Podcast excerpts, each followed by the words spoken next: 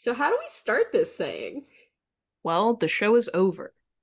It is What? finished, Woo! as uh, my man once said. So there's that. We can celebrate and, and also cry a, a little tear. Yeah. Oh.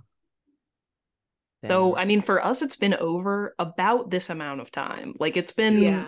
the campaign did end We recorded a little over a year ago. We recorded the I- big climax the the whole the thing that ended up being turned into three episodes which was one whole session we recorded that may 31st slash it went overnight into june 1st because i remember we uh gave you your birthday gift catherine while we were still playing Oh. That's Yeah. crazy. God damn, that was almost a year ago. that was almost like a like it was like over six hours of playing i think Oh, it was like seven, I think. Yeah. Um, wild stuff. Oh, should we introduce ourselves or were we just assuming that everyone knows who we are at this point? Well, I mean, like if they're watching a talkback, like for a sh- for our show, you'd think they know us by now. Still doesn't hurt to differentiate voices. Yeah, might might be good. There's I also love to do an introduction. Okay. Um, hello everyone who's listening. uh, my name is Percival Walter. I use he, him pronouns, and I play Lucian Aster on the Valkyrie cycle. I am Saffron Heftigaub. I play played oof Stephanie Chaplin. Um, and also did so much editing and directing of the show. Hi, I'm Quinn. I use all pronouns, and I played Eden Grace on the Valkyrie cycle, as well as uh did some music throughout. Hi everyone, I'm Karina. I played Caesar Rodriguez Reyes in the Valkyrie cycle, and I was also part of the editing team for this season. Hi, I'm Casey. Uh, they, them. I played Mackenzie Starfire Miller and did some editing and some sound and some production. Woo! Um, I'm Catherine. I use they them pronouns. Uh, I was the game master and also did a bunch of editing uh, as well. And I'm Fabiola. I use she, her pronouns, and I'm the social media person, and also kind of consistently the moderator for these talk packs. Thank you. Thank you for being our uh, little organizer. Okay, should we start with the questions? Yeah. Okay, so the first question is for Casey. Why did you choose for Starfire to have a nickname? Oh, uh, okay. Well, first of all, I liked the idea that in Starfire didn't always go to Thornridge. They her family like moved there and then she started going there and this was about the time of the whole like big chosen incident re her and her sister. And so i thought to i thought it would be fun if to even further estrange herself and as more of a defiance to her family she was just like you know i'm not even gonna use the name. I'm just gonna i'm gonna use a different name and uh it's starfire and i imagined her sister at the end of a dining room table like fucking starfire are you serious? And she's like yeah yeah no that's just what i'm going with that's just yep uh, so I think for her, it was part mm, initially a defiance, but then more something that she, I think she ended up enjoying it more than she thought she would because it was a cool expression of her identity in a different way. And I think that, although that was the initial, like the initial, like family defiance was the root cause of it, I liked having that additional extra layer of like her starting to figure out who she was outside of her family. Uh, but I also learned that in Teen Titans world, there's a character named Starfire who has like an evil older sister, and they have like this whole wild dynamic. And at some point, I found an article about this and I sent it to Catherine. I was like, Catherine, you'll never believe what I read. And Catherine was like, Casey, I thought that's why you picked it. And I was like, no, I just thought it was cool.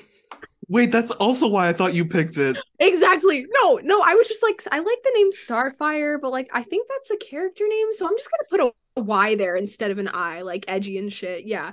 Uh, and then I found that I was like, oh my fucking god. So, uh, that's that's where that came from. But then I, I initially ended up really liking, and I think she ended up really liking uh Lucian's shortened just star version of it. A little less angry. This next one's for everyone. Um, and the character epilogues, I noticed that it varied a lot in terms of how resolved they were, how happy things worked out, how far in the future people went, what made people choose to leave things open or not.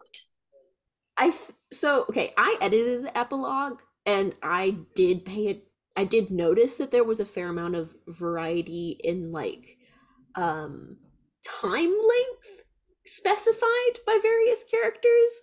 And so a little behind the scenes editing thing, I did actually trim some stuff to try to make it kind of all of the characters have like lined up around the same they're like kind of where their finales were were kind of around the same time period um speaking personally for me and like what i left with stephanie's arc and how much i wanted to be open-ended or not um i kind of only went as far as college for her um because i can't I'm haven't lived really much of my life post just like graduating college and so I didn't really want to be like um describing something that I don't actually have experience in. I kind of I wanted to leave it open ended because I don't know the answers where of where my own life is going, so I feel like I can't even say them that I know where Stephanie's life is going. And um yeah, I didn't want it to be like oh, everything's fixed now because also real life doesn't work that way.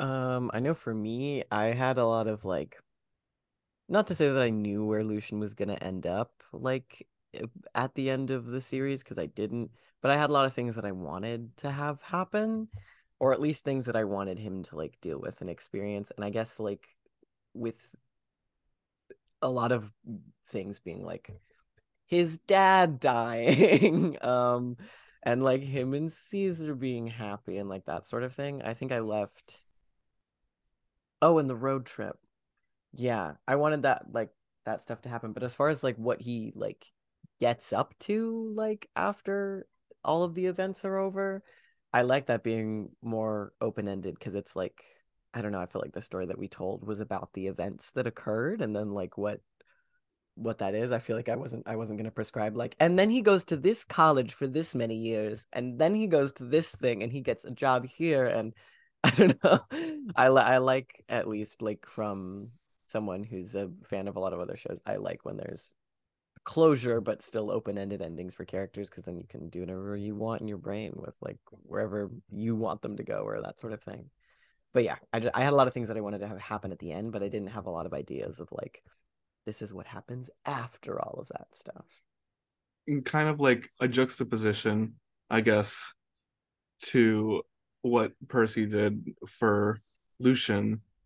Um, I sort of kind of had a little bit more planned out for Eden's uh, sort of ending because the events that happened in the game were kind of a turning point in Eden's life, especially within the epilogue, because I've I've talked a lot I've talked about this before. Um a lot of Eden's uh plot line kind of happened behind the scenes a little bit and like her working through their issues and like and just their own personal I guess for lack of a better term, anxieties about the whole uh situation regarding the campaign and uh situations without it's kind of um playing a little bit into my own experiences where like like Eden had this like point at the end of junior year where they had just like complete like breakdown and then just like learn to kind of reel that in and like figure themselves out a little bit more. That's kind of what I showed. And like I did absolutely show a lot of open-endedness, but they kind of um fell a little bit in line. So it it was kind of easy to show off like the kind of person that they would be in the future. Um, for me, deciding on what to leave open ended or not, it was about like what's fun for me to think about and what's what do I not want to like think about. like I don't know where Caesar exactly goes to college or like where he settles down or like when him and Lucian settle down. I don't know. You can decide. I don't know. I don't really want to stress myself out thinking about that. But like there's like certain details that like I am particular about because it's fun for me to think about and they're important to me as like his player. So Fabiola, is there a question related to like favorite bit being cut or something? Have we had that question? I don't think so. Okay. At least not to my recollection. Because I do want to say I have an answer to that question that I'm going to sneak in real quick, which is the extended bit uh, about uh, Lucian asking the police officers if he could drive and break the speed limit when Caesar was riding in the ambulance with Stephanie. I don't even remember saying that. No. They had they had a whole exchange of trying to like convince the police officers that they could like one thing. I am, I am glad I am a little bit glad it got cut because that's like a scene that I like look back on I'm like fuck I should have done this cuz like I look Mm. back on that scene I'm like fuck Caesar should have like broken down crying and been like please like I'm like I this has just been like a really stressful time like can you just please let my boyfriend do this Oh fucking good. I still I still think about that that was the first fucking time that he said you were your boyfriend. that's what he thought it was just as an alibi he didn't think it was real just an alibi. God. I think of I don't I know it definitely I think I don't remember like how much of it got cut, but I loved um it's like not much of a bit, but like uh Lucian talking to Cora about um in the diner and like getting um like all about them like maybe going prom shopping together, which never happened, which is the deepest tragedy of my The- fucking them- life. the, it's it it's definitely in canon it's in the text of them talking about doing the like tuxedo and, and dress Ah, yes. swap and going shopping and stuff because that is dear um the fact that they said that they were um gonna force father tom to retire probably got cut but it did get true it did become true because he did end up retiring Fuck Father Tom. If he can't handle the job, then why is he doing it? That I've said that. I fucking said that. But also, It's- I he don't signed know up. if He the signed Father up. Tom thing got cut because I think I edited that episode. One thing that did get cut from that conversation is Lucian saying that he would get a job at like whatever store. Lies. It's such a lie. yeah because He he was saying that job. he was like never busy later Never fucking got brought up again. Literally, I was waiting for it in the epilogue. I was like, is he gonna do it for a week as like Nope. a joke? no No. it was not it- doing labor. What we're learning is that all of the bits that got cut are Percy talking really like extended improv bits. Someone tell me to shut the fuck up. No. It's way too good. Uh, okay, the next question is Did the final battle go how you expected? What would the story of the campaign have been like if Cora died? Oh. Um, it actually so okay, it did not go as I expected, kind of, because, uh, well, okay, so this is one thing that I I can go back and and explain about, um, like what happened in episodes like 14 and 15 and, and maybe i've said this in a previous talk back i'm not sure but originally my idea was that cora never was going to tell anybody about uh her shit um and she was never going to tell starfire about it like specifically her deal that like she wanted starfire to like kill her and end the curse type thing. Um because like if she told starfire then starfire wouldn't want to do it. Uh and so she wanted to like play up being the villain so that starfire would would go through with it at the end. Um, but then I realized as we were like doing that session that if Cora didn't explain like right there and then, no one would ever know.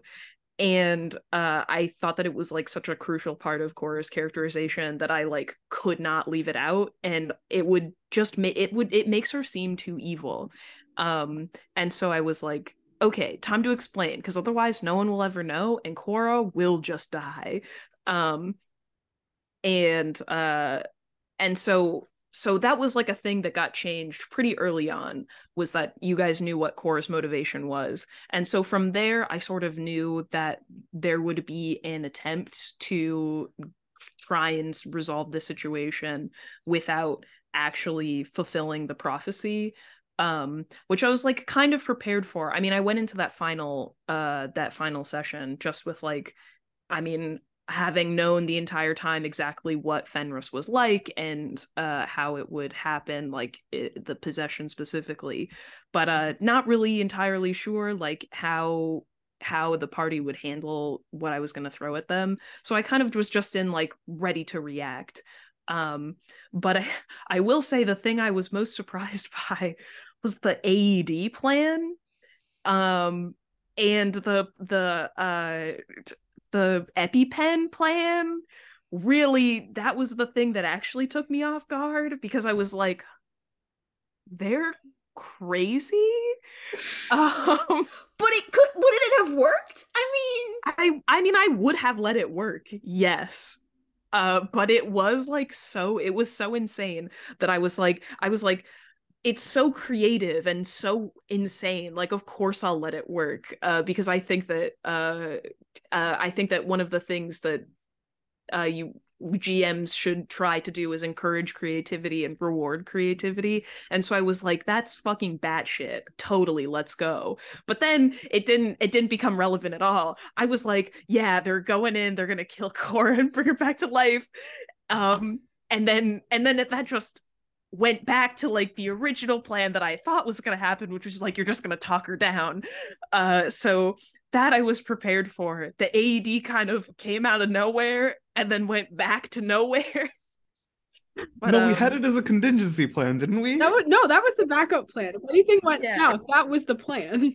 yeah i mean but i sort of i don't know i really thought that that was what was going to happen and uh it did not so i also really thought that that was what was going to happen i was fully convinced that we were going to well because if you give us a okay because since okay ever since we found out that there was a prophecy and that there was going to be like an end of the world scheme thing my thought from day one was always that oh whatever we do the way that we're going to win this is by loopholing the prophecy through like define the definition of a term.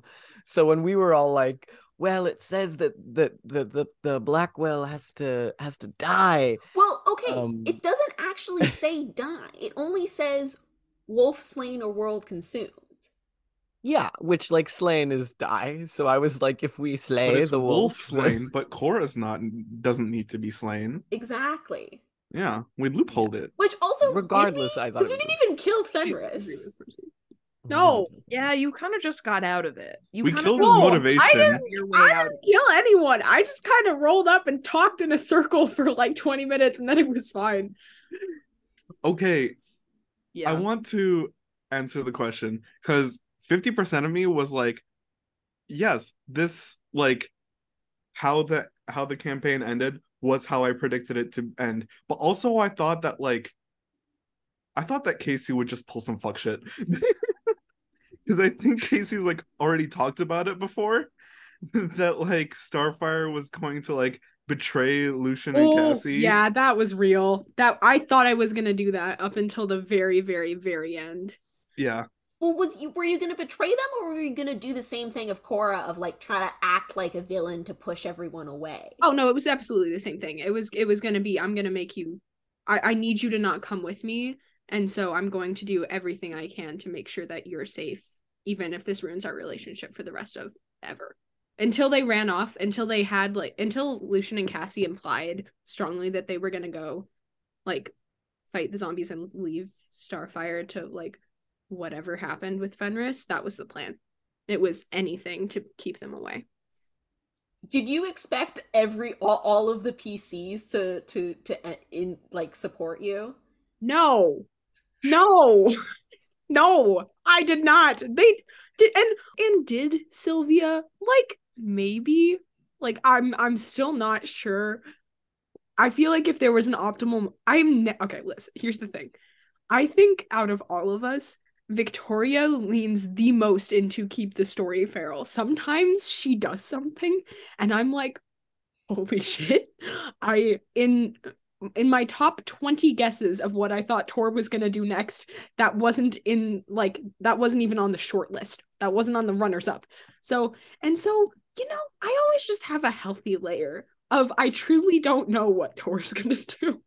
Layered wasn't into everything. wasn't Sylvia like encouraged by Fenris though? Fenris encouraged all of them.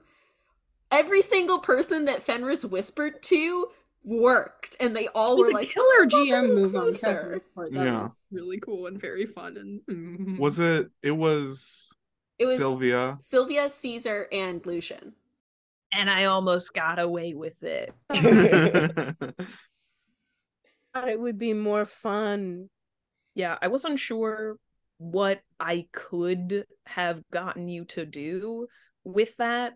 I just really was like, I want to see who will cave, or even just a little bit, even just like be tempted a little bit. Uh, was what was interesting to me. Uh, and uh, I was like, I don't think that Fenris is even gonna get like far enough to bring them into it to bring anybody into this fight. But uh just the fact that like even now here at the end you are like you know fighting alongside your friends and you're still willing to like hear this like angry ass wolf god whisper in your ear was like juicy enough to me like that was enough to me. Uh it it i didn't sort of expect that it would have any like real consequence maybe except i don't know maybe uh like somebody would like see someone get tempted but uh i was like i just want to see what i could make you do. I do credit Eden for like to see to seeing Sylvia and like stopping her. I do think like to me that feels like a significant moment. Like I feel like if Eden hadn't stopped Sylvia, who knows what Sylvia would have done. I feel like it it was a good way to like bring everyone into the scene as well. Like it wasn't just even though like the story was focused on Starfire, it wasn't just Starfire. You know? Also, also, I'll say if if anyone asks Lucian Astor to do anything, it's really not that hard to get him to do it. so, when, My guy caves was- to peer pressure like that. well, if you just have like a semi-authoritative voice, he's gonna fold. So like, but also, I mean, like, I just, I really because I love, I love Fenris so much, and it was really fun being a werewolf and the big bad being a wolf. Um, so the I big think- bad was right too. Like that's Yeah. another thing is that everything that Fenris said was kind of like, no, he has a point. Like yeah, so it was not it was like not a difficult argument to make for Lucian. So and I I love when people fuck with his head. So it was it was fun for me. I honestly I was small part of me was hoping that you were gonna make him do something fucked up um to someone else, but it's yeah, I I love I love I love Fenris. Ready, ready for the next question? I think this one's mostly for Saffron. Um, did you consider Stevia to be a healthy relationship, or was it sudden and codependent? yeah, no, they're not a healthy relationship. Um they weren't a healthy relationship as friends, and they weren't a healthy relationship as a couple. Listen, they can be an unhealthy relationship. We can still stand them. Yeah, no, that's true. That's true. Um, uh, if I'm being completely honest, I didn't think Stevia would ever actually happen. Like I like I thought they were fun, but I genuinely did not think they would get together, especially after like the disaster of episode 2 and to have then like the way their kind of reconciliation happened in episode 7 in the in their bathroom scene like I honestly that kind of went that way just because I knew everyone really liked Stevia, and so I was like, okay, can we get a happy ending for them? Yeah, let's get a happy ending. And like, because that's sometimes what role playing is about. Like, what is most fun and what is like what is the scene that you want to play in the moment. And so then that's what happened but yeah they weren't gonna be end game for me. And um because i think that it fits steph at least like you know i can speak from Steph- stephanie's point of view like it fit her pattern of kind of being like all or nothing. And she was nothing for so long and then she was all like all way invested in in either way like that's not healthy. And so um yeah i was that's why i was kind of like yeah they need to break up and need to figure shit out and have some life experience because yeah it's codependent as hell. And um but it is fun.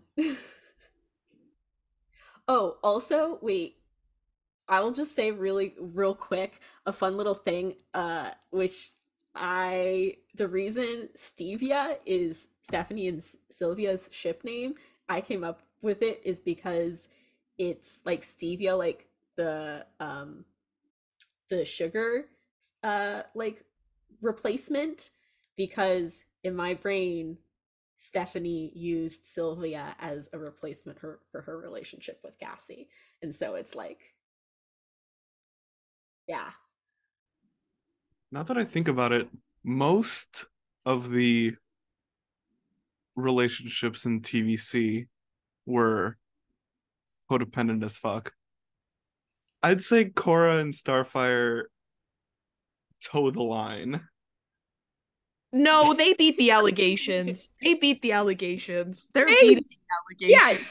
you, you, They are not codependent. They are not. They're They're normal. not co- they they might trauma bond, but they're not codependent.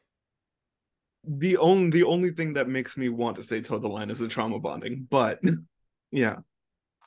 They're normal. Normal. Normal as Mm. hell. Just just two Yeah, same. just two kids. Yeah, I was good. Uh, Mm. same. Same. Yeah. Mm, uh, whoa, Mm, hey, okay, I no, love you guys. Mm-mm, mm-mm, mm-mm, no, no. The only healthy relationships are Cora Fire and Cass Eden. Yeah, Yeah. I feel like we're being really dismissive, And- that Yeah, we're really Luna and uh, Alex. Um, Lucian and Luna and Alex are also- yeah, they're really functioning, healthy and normal and functioning Yeah. normal this relationship. this feels like targeted attacks on you killed a man as your first date. Well, No. after She was the first date. yeah As part of the first date, you killed a man. It So second date? That was the same night. That's the same date. Same. You can have two dates in one day. You got another question? I was about to Yeah. say, hey, about how normal Lucian and Caesar are. Yeah, this is actually a really good segue into the long question, which is while I can certainly appreciate the metaphor of free birth and claiming of self from an abusive father, I was shocked at how brutal the killing of Lucian's father was and how easily Caesar went along with the plan, especially given that we, the listeners, weren't shown much of Senior Astor's abuse. There also wasn't, in my opinion, any consequences of the act. So my question is, how do each of the actors and the characters reconcile Lucian's patricide with the version of his father that was presented to us, the listener? Great question. Um, um, yeah, you're right. A lot of a lot of it of the like abuse and that sort of thing doesn't live in the show and really does like I mean, we were just talking about how a lot of our characters live in each other's documents and tabs and that sort of thing. Um, so yes, um, I at least felt um that I didn't I just I didn't want it in the in the sh- I didn't want to see it like um you know I'm uh he's my character and I I am I have um but I I and I have some life experiences similar to him and I was like I just don't I don't want that in this show I don't want to have that um in and around. And I feel like I don't know, at least to me, from like a narrative standpoint, removed from like personalness, um, I always think that villains and characters of, of that sort are more sinister when you just vaguely hear about the stuff that they've done or you just see the effects of it. And also like lucian's not someone who likes to talk about that sort of thing. He's not like telling everyone how like you know he he's he's mad at him and for a lot of things and he's dependent on him for a lot of things. It's a very fucked up relationship but i yeah i just would say that i don't i didn't want the abuse like explicitly i feel like we got it at least we got what i wanted which was that everyone understood that that's what was happening and the details didn't need to be there like i i have a lot of thoughts about it i've like dm'd a lot of people about a lot of thoughts of like what it was like or that sort of thing but i didn't feel that it was like you know it's not necessary to the show that you see lucian like get hit or verbally abused more than like you know that sort of thing. Um and as far as the no no consequences i don't think i mean uh he got out of it legally but I don't think they're at least from like my perspective, he's gonna be living with that for a while, um, forever. I mean, not a while. Um, and as far as like how brutal it was, I, yeah, I, um, I wanted that. I thought that, um, it it's sort of because I don't know. It feels intentional to me because you don't get to see a lot of the brutality that um Arthur Astor like inflicts not only on like Lucian but on um the other people he works with, like all of that sort of thing. But you do get to see this sort of brutality and violence from Lucian in this way where it's like, oh wow, well if that's what Lucian is capable of, what is his father capable of? Who'd he learn that from? is I guess like where my brain is in regards to that, and I think it's, It's really also interesting. Yeah. it's also like seeing the effects that like indirectly that Arthur Astor had on Lucian, like in the both physical and like audio role playing that Percy did that like we could see and obviously there was like various world building aspects that we were privy to that like the listeners weren't and we could attribute like those world building aspects to like how Lucian is currently in regards to Arthur Astor. And like it felt a lot more justified through I that. don't think you necessarily even have to say that it's justified or not. It's a thing that happens. For lack of a better I feel word, like it's, yeah. it's not like you know. I'm not. I'm never gonna be like, yeah, he should have killed that old fucker. I mean, I am as a as like a fan of the show, but I'm, I'm gonna be like, yeah, he should have killed that fucker. But like, I don't. You know, I mean, like generally, I feel awful, and I don't like the whole the weird practice that some people now have of passing moral judgments on characters. I think is really bullshit. It's a narrative, and they tell stories, and it's a story. So I really enjoy the story of like you getting of the audience getting to see this like inherited violence from his father inflicted back upon the person who gave it to him. feels like he's giving it back is what it feels like in that moment because he doesn't like I mean he he like you know he he's not he's not even close to morally uh morally good I feel like you could argue. So yeah, I just those are those are the sum total of my thoughts. But I feel like there are that like lack of consequence is not something that I really felt like was like I don't know. He doesn't there's no he's not like at peace completely. I don't think that the ending I gave him implies that he's at peace completely. But um as far as like, you know, legal repercussions, no one's to he got away with it. And then as far as like his friends treating him differently or something, I don't know. I feel like everyone reacted like how they were how they were going to. So I honestly don't remember what we as characters like acquired of that information. Well, so okay, the only characters who I mean, I I think I want to hear what Kar- Karina would say about Caesar and Caesar's reactions yes, uh, please. in a moment. but first, I'll, I'll say is that in terms of characters who, like, in the PCs who learned about um Arthur and like Lucian killing Arthur, uh,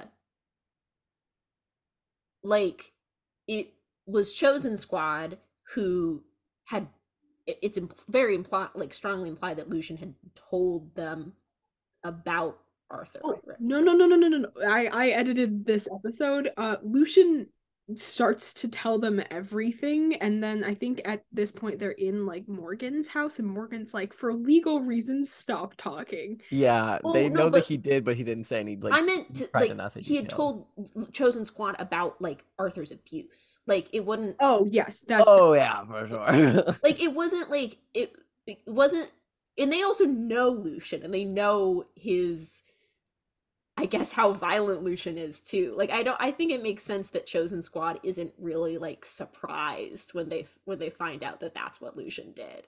Plus he Lucian very Im- strongly implied to Starfire in their waltz that he was about to do something. Like he knows but she also knows like what like kind of what percy was talking about in terms of like the we don't need to explicitly see things in order to feel their effects or see their effects and then draw conclusions about where those things came from. Uh, i think the chosen squad's whole response very much is derived from that and that place of understanding. Also my one last little take that I'll have on on the like brutality and and of Arthur's death is the fact that it's Monsterhearts. And like everything about Monsterhearts is extreme. That's like kind of the the point of the narrative and so it's like oh yeah, your your dad's abusive. Okay, what are you to do about it? You're to kill him, especially if you're a werewolf. Like that's not to be the story in in other settings but catherine you are nodding your head to that do you have a thought Oh, well, I was just gonna say, yeah, and and actually, this is not the first time that I've run a game like this, and a character has killed their abusive father, which I guess makes me wonder, hmm, is that about me? that that this keeps happening? Um, but yeah, I mean, as uh as the the guy behind Arthur Astor and like the person who created him and and played him, uh, one of the things that I I like, I mean, I'm gonna echo everything that Percy said and also just add that, um, I did not feel very comfortable like as a GM depicting stuff like that on screen. Number one, uh, and and number two, I think that one of the things about being abused is that nobody knows and so the depth of like the hurt and anger and brutality and violence that you're capable of like is under the surface because like if people don't know that it's going on how do they know like like part of that is you hiding it as well. And so i think that part of like maybe the the the dynamic here is also just that like Lucian doesn't get to be angry or brutal back at his father. And so when it finally happens, there's like this font of violence there that is has always been there, but you don't get to see it because uh abused people don't often fight back because it makes things worse for them oftentimes. So uh i think like i think that it's 100% extremely valid of a response to hear that scene and be like that's fucked dude. It is fucked. It is fucked. Um and part of that is because it's fiction.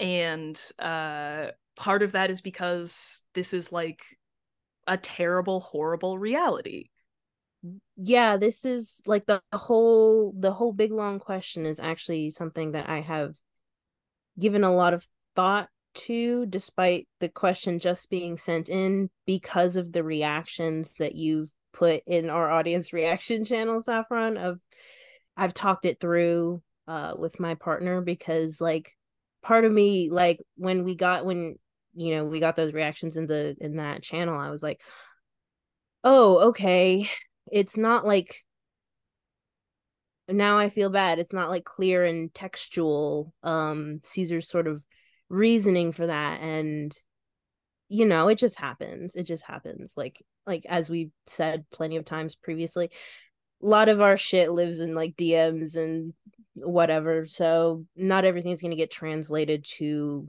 the product that we put out. That is um the show but um as for the specific point of like how easily Caesar went along with the plan, it's a very sort of multifaceted answer to me. Um I think it is like one part narratively I wanted to do it. I just wanted to do it. Um in sort of meta sense. But um character wise and character motivation wise it's it's still multifaceted and that um Caesar is a manipulative person sometimes a little bit. And he doesn't a lot of the times it's actually like not intentional. Like it's it's really not. It just comes out as such. Didn't you say what you listened? You didn't realize how manipulative Caesar was being in the breakup with lucian until you listened to that scene back. Yeah, a hundred, a hundred percent. It gets me every time. I'm shocked every time at how manipulative he is in that moment because I didn't realize I was doing that. but it, it absolutely shocks me every time that lucian is correct and somehow he ends up on the back foot in the conversation and he ends up being the one apologizing in the conversation. But um Caesar is very much like his grandmother in that way, in that you can come to Guadalupe and you can be in the right and you will still be on the back foot in that conversation. So one part of agreement is banking that, oh, this is an investment in this relationship you'll owe me forever if I say yes. But, or I can cash in something big, or you won't leave if I say yes. You know, it is very much like the these violent delights moment of like, I thought you'd finally believe me if you knew I'd kill for you. Like it, it is, you know, it is like I need I need to tie you to me. um uh, I actually did have a quote uh, um from Micah Nemerever of a snippet that he wrote from Julian Fromm's like point of view, and it's you love this boy, and that means you are finally alive. And in these moments, nothing could be simpler. And really, who cares what you have to do to convince him? Because Caesar is used to relationships being transactional, and so he thinks, okay, like I, I I made the joke before that like Caesar agreed to kill a man for a guy he didn't think he was dating yet. Like he didn't think he was dating at that point, and he still agrees because he's crazy. and he he's used to relationships being transactional and not easy. So he says yes. And part of him is like, if I need this later in the future, if I need this sort of thing, if I need Lucian to kill for me, he will because I'm agreeing to this. And um sort of on that note, little segue. Um similarly to how like Lucian's abuse is not textual, I don't now that the campaign is over looking back, I don't know that um my interpretation of Lucius or not Lucius Caesar's family is fully textual within the campaign. But my interpretation of Caesar's family has always been like at best a pit of like toxicity. At worst, there's like riding the lines of emotional abuse and it it doesn't come up super explicitly within the campaign, but it's not something that I really wanted to come up super explicitly in the campaign.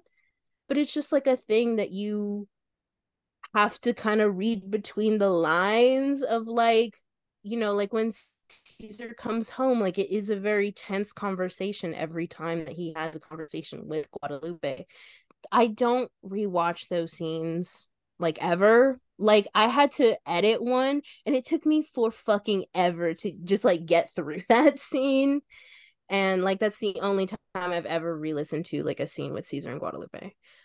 Um and like it's just like in little details like when Caesar comes home after the party after getting attacked by the zombie like the first thing he says to Guadalupe is I didn't make a scene or something like that. Like he doesn't even tell her that he got attacked or anything or like any of like the emotional shit that he went through at that party. He tells her first thing that like I didn't make a scene.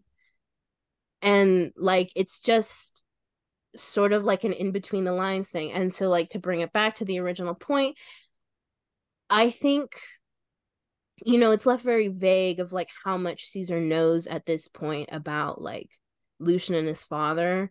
And like that's another thing I'm completely fine leaving open ended. Um but in that moment, I mean, one, Caesar already knew that he wanted to kill his dad. And so it's like, well, okay, this is just a very quick turnaround of where we were like Sunday, yesterday, I guess. Jesus. Um, but like to him, it is like a moment of like solidarity of like, okay, okay, yes, I say yes because I've thought about this privately. So, yes. And I'm banking that you will do this for me if I ask you to do it for me. And he never does, which, you know, it was a personal decision. I was just gonna say that like it's also like how I introduced my character.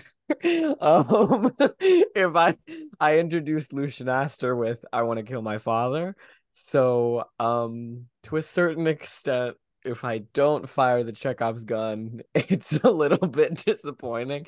I mean like not that I like couldn't have, but I feel like that he what he's not uh, none of these characters and i think especially lucian and caesar are not not incredibly rational sane on the level people. They're high schoolers. Um Yeah. and so like keeping that in account too i i think yeah. And then i just wanted to say because god i literally love everything you've been saying karina. Um that it uh it just it was so important that it was that Caesar was there, I guess, is the thing. And that like to a certain extent, I think a lot of the like the reason why he didn't do it for so long, even though like, you know, he could have done it ever since he was a werewolf, was because he didn't have someone else tell him that he that that's like an okay thing. Like that he could do that. Because the only other person he was talking to about it was Father Tom. And Father Tom was upset and you know he was confessing it as a sin to father tom but as soon as he tells it to like caesar who he doesn't know anything about like caesar's home life or anything like that but for for caesar for especially caesar but for like any outside person to be like you know like yeah you you, you know stand up to or like what's happening to you is wrong in some way is is sometimes what you you need to do things. Now that doesn't always mean go going and killing your father but um it's i i thought that that was like a a certain like switch because he'd been planning on it and i think like he definitely would have at least maybe tried to do it anyways. I don't know. It's it's strange to think of what it would have been like if he hadn't like been with caesar at the time but having an out another person be like yes and not only yes but i'll be there and i'll hypnotize him for you and i'll i'll, I'll help you you know get start the fire and all that is like i feel like that was all it it added to to him being like oh well okay yeah this is a thing i can i can actually i can actually do Yeah. Also- and, oh- oh, sorry. okay you, you probably have a more important thing i was going to say something very selfish which is why is why is it uh like the question all about the brutality that lucian did against his father uh when lucian also did a bunch of brutality against stephanie? Like i was gonna say that's just worse probably. Like if it's like oh my god he patricide is bad. It's like yeah but also he like yeah arthur did abuse lucian. And like stephanie also did fuck up lucian like it is in retaliation but like both are in retaliation. Like i feel like it, it, it isn't that's I just thi- lucian's character. Yeah. I mean, to that point, I think because we see within the campaign that is sort of eye for an eye, extreme eye for an Mm. eye, but like with like with like the patricide i guess it is a sort of more read between the lines if you're an audience member versus like we know but uh my point is i was just gonna say like um to what percy had said just now um lucian and caesar are very supportive of each other uh for better or for worse. Um they're like insane they're insane. And like i mean just like another thing is like caesar's like not off put by lucian's like brutality and violence. Like I think it's like in episode 11 when he like kicks down a door like Caesar's like oh my god that's hot. Like he, like he finds it like sort of exciting like at the like at the most surface level like I think part of him is like excited by that and like it is also like very exciting to have that sort of under your fingertips and like you know know you can guide that sort of violence. Okay, so the last question is how do your parents and people close to you feel about your characters? I I know my mom listens to the show and I think she likes Stephanie. Um I don't think Stephanie's her favorite character though. I think Lucian's her favorite character. but uh mom if you're listening to this and that's wrong you can you can find and tell that to me personally. Um i shan't speak of my parents because i never speak of them but um uh my very close friends um or at least my one very close friend who watches the show or at least listen, has listened to some of the early bits of the show. They fell behind a bit when theater things ramped up. Um uh, also lucian is not their favorite character. Um their favorite character i think is starfire. They're a real big they're a real big starfire fan. Um shout out alex i love you. But yeah I, I they what they they what they said to me was that they were like um oh i i absolutely know who this guy is and i can see why you like playing him which i think which makes sense. He's the guy i've most liked playing out of any like TTRPG character. Um, but but yeah, it it was really fun to have them listen to the to the first bits. I need to I need them to keep watching all the way to the end, but they they're generally a very big fan of everyone, but specifically they're like I think a little annoyed by Lucian at least, at least especially in the beginning. But they're like, "Yeah, I get him. I get why you are," and I'm like, "I know," which was really sweet. But yeah, generally a a big fan of yeah. Oh, and then also, yeah, stevia as hell as fuck. I know I can't speak for my family because my family does not watch the show.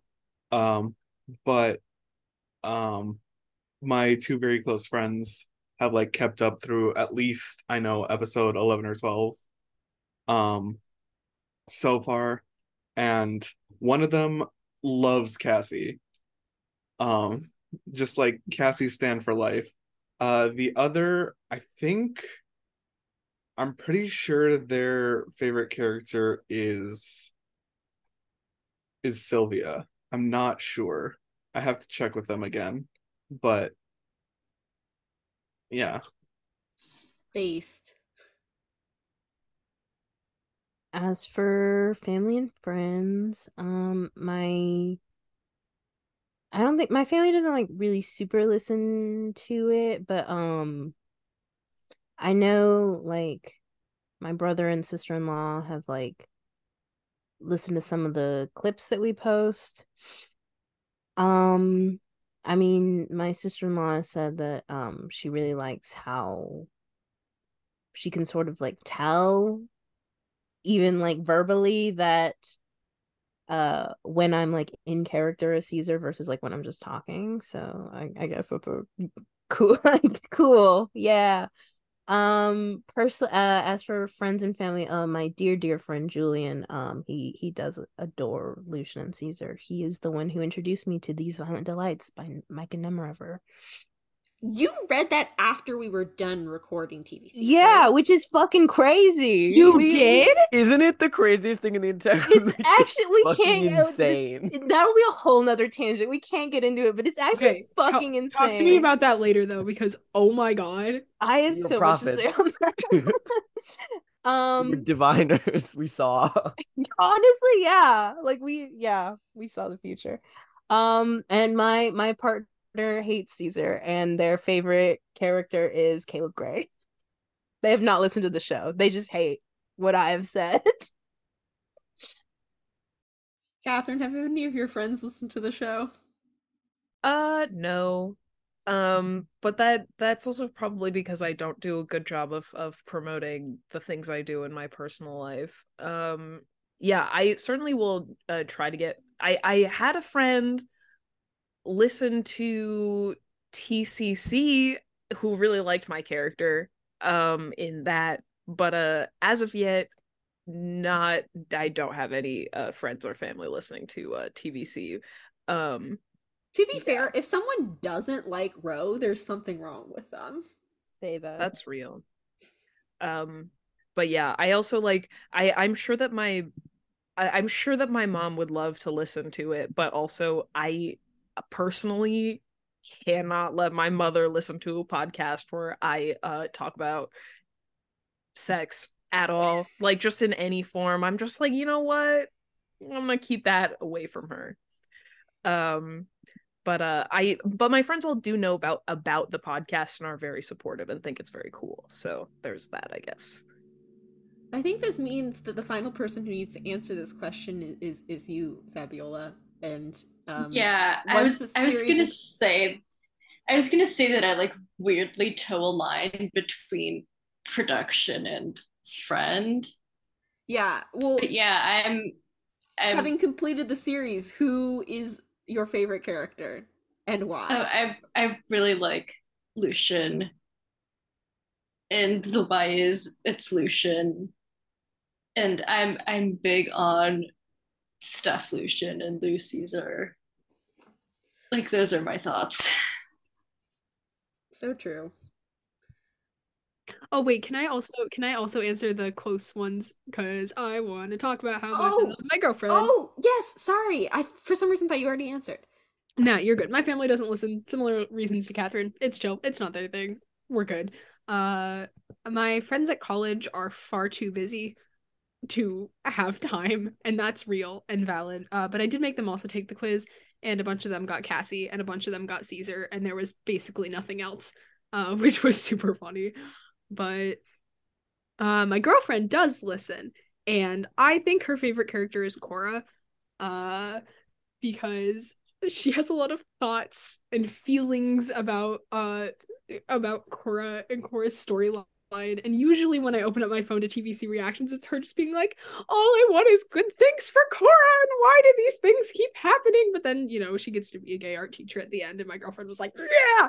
Uh so I I think it I think it's very sweet. But I do I do still think her I think she's weirdly fascinated by Stephanie. I think she still is. Um but I think I, I she definitely likes Starfire. I don't know if Starfire is her favorite. I, it might it might be Stephanie slash Cora.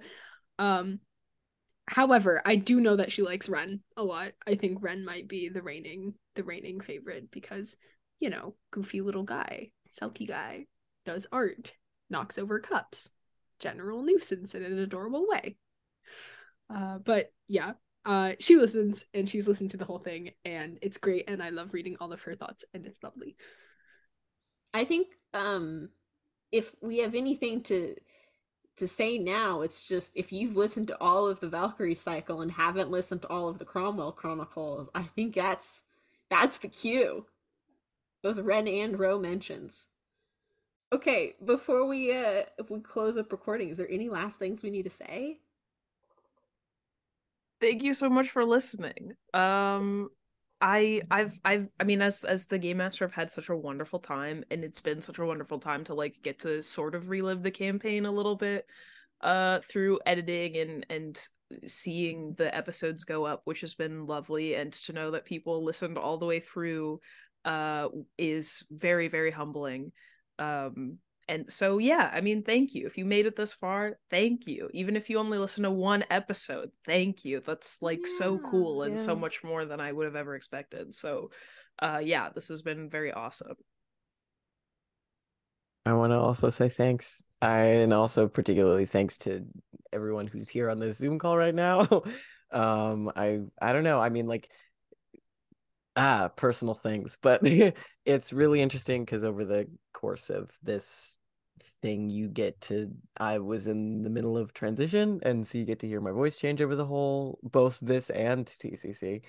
Um, and it's just it's a really special piece of like history for me and like i love that care i love both of the characters i got to play so so much and i i care so much about this story and it was god it was so lovely to be able to tell it so i just really wanted to say thanks because it really means a lot to me for a lot of reasons and in a lot of ways so and especially to everyone who listened jesus god.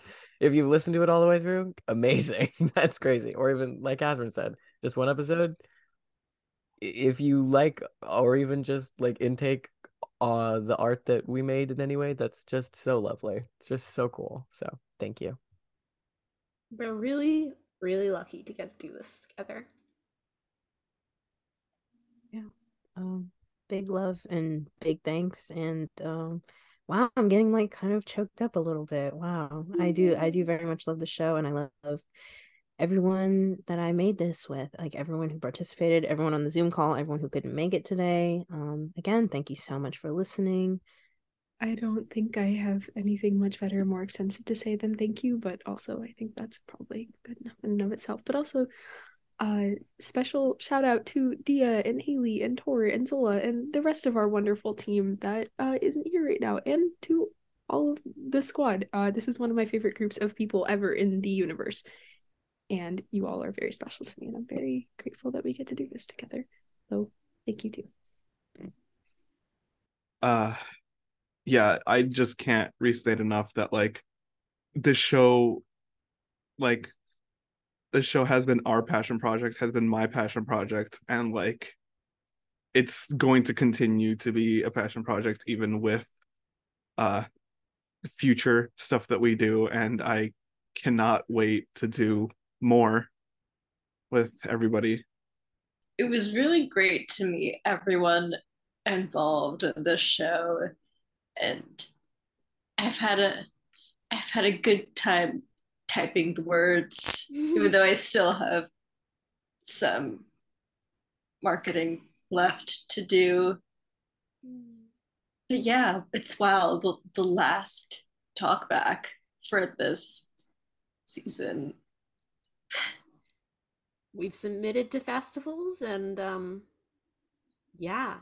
Oh maybe the last thing to promo right here is the rainbow roll festival. Just thought of that. Thank goodness i thought of that. Um if even if if you've listened through valkyrie cycle all the way um the screener that we will have will not be a surprise to you. Mostly. Uh, hopefully, if things work out, it will be more than just some audio. It will be um, the evening of June 23rd through June 25th on the Rainbow Roll Fest Twitch channel. There is um, to be a showcase of a bunch of LGBTQ plus led actual play shows. Um, yeah, that'll be um, an opportunity like in a month to basically see a bit of us and a bunch of these other amazing podcasts. It's part of the Rainbow Roll network and it'll be a great event um and part of Pride month to yeah, celebrate our show and so many others. Yeah, we're also campaigning for the Crit Awards. There's a Google Doc on the Instagram bio that anyone can fill out and nominate us for anything, but mainly Cora and Arthur Astor for best NPC and best villain, and also for um, best sound design as well. Yeah, uh, Crit Awards are an opportunity um, for um, inter-community um, peer nominations in actual play um, which is really great and cool. So that um, voting for that or uh, nominations for that close May 31st. Um, so yeah, in this last week of May, um, be sure to uh, check that out if you haven't already. Um, other than that, yeah, I guess stay posted on social media as uh, any news in late this year of of potential festivals might come out. Um, other news. Thank you for listening uh, to the Valkyrie cycle. It's been a wonderful, wild, amazing ride, and um, make make uh, the world as warm as it can be. Except, uh, do not support climate change. Uh, do not support climate change. Uh, fight for environmental justice. Uh, that is all I will say. The end. Warm in the sense of love.